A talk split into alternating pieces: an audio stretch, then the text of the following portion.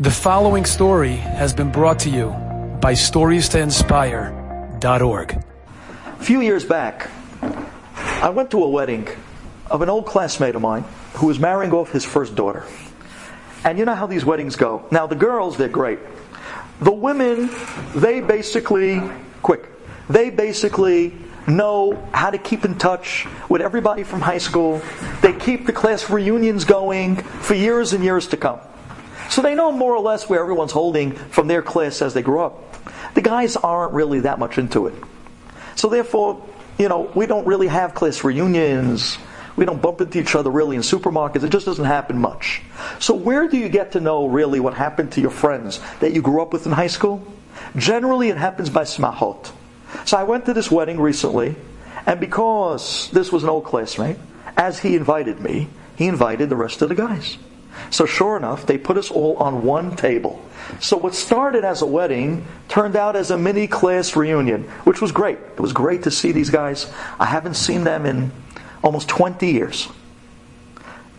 It was amazing. I'm standing there on the table, and every time that door opened, we like your heart skipped a beat. Like, oh my gosh, I haven't seen this guy in years.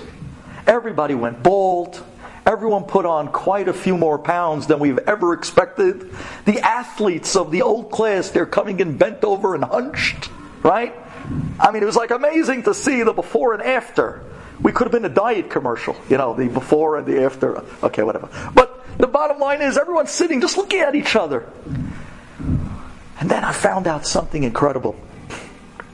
We found out that there's two guys from the old class, my classmates, that up until that point, at the age of 35 at that time, they're suffering. There was suffering, but such a suffering. We found out that one guy at 35 was the only guy in the class that never got married. And we also found out that another guy in the class, 35, was the only guy who married now for almost 14 years without children. These two guys were be'emet, suffering. Now, it makes things worse when you get to these reunions slash weddings. Because everyone's going around the table and they're kind of filling everyone else in on where their lives went and how many kids they have and what are they doing and so on and so forth. They skipped over me, by the way. They said, yeah, we know what you're doing. But everybody else kind of, you know, this, I was an accountant, I became a lawyer, we're laughing, you know, who would ever think, and that, you hated this, and you were lousy in math, how did you end up an accountant, you know, the typical high school joking around when it came around to the turn of these two guys, it was like they were hiding under the table. They were so embarrassed. It was hard for him to even say, well, I didn't get married yet, but I'm still looking, so who knows, B'ezrat Hashem, maybe this year. And then he quickly passes the ball, so to speak, to the next guy sitting next to him. He didn't even want to talk, he didn't want to show his face. It hurt him so much. And sure enough, when we came to the other guy, he says, I'm married Baruch Hashem for 14 years, a wonderful girl, and he's talking about his wife, his wife, his wife, his, and we understand why. And then he says, Hashem, maybe I'll be zochet to have children one day. And then quickly he drops the ball to the next guy, not wanting to harp on the focus on him because it's too painful. And everybody on the table, including myself, our hearts went out for these two guys. There was suffering in front of our eyes. And I know there's suffering because I myself my wife and I, we didn't have kids right away. We had to wait a few years till finally Hashem blessed us with beautiful children. But that pain is unbelievable. It's such an unbelievable pain. You don't want to go out into public. You don't want to, you don't want to bump into people who you know because they might actually ask the question. No, that's the last thing you want to hear. You don't want to go to Brit Milah anymore. You don't want anyone's Balaks anymore. You don't want to say Inshallah by you. You don't want to hear that anymore. It hurts. Well, I thought that that was that. Easy come, easy go. We met each other for first time in 20 years, and we'll probably take another 20 years until we see each other again. That's just the way life goes around. However, later on I bumped into one of them and listened to this story. After this wedding that year, the both of them, the one that never got married and the classmate that never had kids, they both went to Israel that year for different reasons. They both got to see two different rabbis, Mikubalim, Tzadikim, in different sides of Israel. Randomly, as if without a clue, not knowing that the other guy was doing the same. And both guys, after comparing notes later on, found out that both rabbis told the two of them the exact same answer. The rabbi turned to him and said, I want you to think back to many years ago while you were growing up in school. Was there maybe somebody that you really bullied, that with your words you really ripped their heart out, you made them cry, you tormented them? Was there somebody over the years that you really hurt them to the extent that they fell into yiush? Yiush means that they give up. They surrender on life. They can't take it anymore. Was there anyone that you drove them to such a point of pain that their tears flowed like a river and they had nothing left to live for because of your agony? And these two guys who were told and asked the same question, they're both thinking back. Now, ladies, it's, it's, it's, it's 20 years later. That's a tough question to answer 20 years later. They're thinking back. They're thinking back. Each guy is thinking. And between me and you, although they were putting on a show for the rabbi, they told me immediately, the second the rabbi finished his statement, I knew exactly what he was talking about. And I was in that class. I also know exactly who the rabbi was talking about. I knew the guy that brought these two guys in common. The one kid that these two guys in high school used to torment and slaughter with their words daily. I remember the drop of a dime. This guy Hazit, his father passed away when he was young. He only was growing up with his mother and a few sisters. He had no father figure in his life.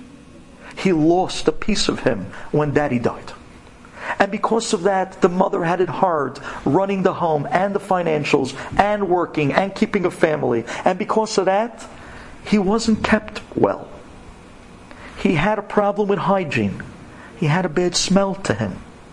It made him very pickable. He dressed like a schluch. So again, he was very pickable. He looked like he came to school sometimes in his pajamas. Because his mother was out already in the morning before he woke up. She was already working how many jobs to keep this family going, Hazita. And nonetheless, every day this kid would come to school. These two same guys, they would rip into him. Hey, look who's here, the clown from the circus. Wow, buy him a bottle of right guard. They would kill him every day, every, and the guy would cry. And boys don't cry. Not in high school. They won't let you see it. They might be crying inside. But their pride wouldn't let you see it. This guy was crying in open. And it came to extent where a few guys in the class, including myself, we put our foot down and we stopped it. But it went on too long. And the damage was done. This guy's world was shattered. This guy's life was literally shattered he would go home every night crying. And he would beg his mother, please don't let me go back to school tomorrow. Send me to public school, but don't let me go to school. And she would cry. Look what these guys caused a yatom to cry, an almanat to cry. They're playing with dynamite.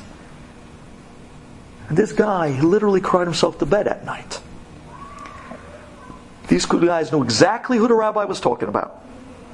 And they understood that the only shot they have at getting their lives back is to try to fix the life that they destroyed. They had to start going now on a witch hunt. How are they going to track down a guy they haven't seen, heard of, or spoken to in 20 years? They started calling everybody. They started from the school. And from the school, they started to the mother's house. And from the mother's house, she finally gave them the number. They tracked down the guy. His wife called. Apparently, he got married. They said to themselves, they don't know how they're going to be received by him. So they're not going to call him in advance. They're just going to show up to his house. And they're going to beg for forgiveness. And by the way, ladies, when the rabbi told them, when you go to him and beg him for forgiveness, a mechila with verbal words will not work because you broke him so bad that just to go, just to, just to get away from you. I mean, when he looks at you, he's going to shake, the rabbi told him. It's 20 years later. You would expect things to wear off. No. Not something so deep. Not something so hurtful. When you go to him, you have to have already set a shtar chose shel mechila, a document, a contract of forgiveness. And when you bring it to him, he needs to sign that he was mochel, the two of you, and that the gezerah of heaven that's on the two of you should be broken. Wow. They had their work ahead of them, and sure enough, one night, they came in one late in the evening, making sure that he was home, and they knocked on the door. And this guy answered the door, the third classmate, the victim. And these guys told me the story later on when I bumped into him. He said that he just looked at us. He couldn't even get the word of hi out of his mouth. He just looked at us and we saw that he started getting unnerved. We saw that the color in his face became suddenly flush, white. And then suddenly he kind of snaps out of it as if to pick up his pride and he puts on this fake smile. Hi! Haven't seen you guys in years. What are you guys doing here? Come on in! As if, as if, as if, as if. And they said, Well, listen, we'll tell you why we're here. The first guy tells him, I'm 35. I haven't married. The only guy in the class that never got married. The other guy tells him, I'm 35. The only guy in the class who doesn't have kids. We understand why this happened to us. We know that we made your life miserable and now Hashem is giving us a taste of our own medicine. We're begging you, please, be mochelas. We have a shtar mechila here that a rabbi from Israel wrote up for each of them. And please, if you could sign for each one of us a shtar mechila. Otherwise, our lives are through. I'm begging you. Are you mochelas? He looks at them. He thinks for a minute. He smiles. And he says, no, I'm not. They said, What? But it's 20 years later. He says, Yeah, I know. It is 20 years later. And he says, For the last 20 years, and probably for the next 20 years, I lived a broken life because of the two of you. You robbed me of my self confidence. You robbed me of my self image. How many nights I used to go to sleep crying. I was scared to walk out in public because of what you did to me. Every day you did a shehita on me, Bet Yosef. A bang every day. You slaughtered me with your words. You killed me. You made fun of me. You destroyed me. There wasn't a day that I didn't go home crying. You want me to be mochel you? No way. I'm not mochel. They said, but you gotta. We're doomed. Please, you got to do this. He says, No, I'm not mochel you, and I will not be mochel you. Ladies, look at this for a moment. Let's just take a breather here. 20 years? You would think that there would be a healing process. You would think time heals, but not at such deep cuts. We don't know what our words do to people. We don't realize that our words are like daggers. And we just shoot them out like arrows, you know, we just shoot them all over the place. And whenever they land, they land. And if it rips someone to pieces, oops. What do you mean, oops? You just destroyed someone's life. These guys thought it was funny. They thought it was entertainment. They thought it was what's the big deal between the boys, a joke. He destroyed a guy forever. 20 years later, he would not be mochel. He's still carrying and harboring the pain. Nonetheless, they said, okay, we'll offer you a thousand dollars. I heard this from the guy himself, classmate. We'll offer you a thousand dollars. Please give us the mechila. He says, no. They offered him five thousand dollars. No, not interested. Your money's not going to do it. They offered him, ladies, up to twenty thousand dollars just for mechila. They were each going to give ten each. They were begging him, 20 grand, come on! What do you want already? Come on! He said, No way. He said, You destroyed my life. And my life, like any life, is worth more than $20,000. No way. Finally, these two guys saw they're not getting anywhere with him. That's it, they're doomed. Done. They're never going to get out of this gezerah. It is what it is. That's it. They did the crime, they're serving the time, and that's it. Both of them emotionally broke down crying. As they broke down crying, this guy looks at him and says, That's what I was waiting for. Because that's what you did to me every day. I wanted to see you cry. I went home crying every day because of you. I went to bed at night crying because of you. And I didn't have a father. He said, why, why would you guys do that to me? He says, now that I see you crying, now I'm going to give you the mechila. You know why? Because I'm not going to stoop to the low that you guys did. You are rotzchim. You are both murderers. I'm not a murderer. Just because you destroyed my life doesn't mean I should destroy yours. I'm not going to do what the terrible thing you did. And with those words, powerful words, he grabbed the pen and he signed the Shtar Mechila for both the guy who wasn't married and the Shtar Mechila for the guy who had no kids. I met, a few years later, which was only two years ago, I met one of the guys on Avenue J which I never meet this guy, but Shamayim obviously wanted me to meet him. I met this guy on Avenue J. And he was walking, smiling, walking out of a shoe store with his wife. And I said, Mabruk! Mazal Tov! Tov! When did you get married? He says, I'm not married yet. I'm engaged. We're going to be married. I want to send you an invitation. I said, Wow, you two you look great together. He says, Yeah, Duvi, I want to tell you a story. And he tells me the story I just told you about what happened when they went to the knocking on the guy's door to get the mechila and how they finally got the mechila and how only a year and a half after the contract the mechila was signed, this guy found his zivug and got married at 37 and the other guy had a baby girl two or three years after that. Look at what Shamayim holds of the words that we shoot out like blades and how careful we need to be. These words were meant to build people. They were meant to build worlds. They were meant to inspire people.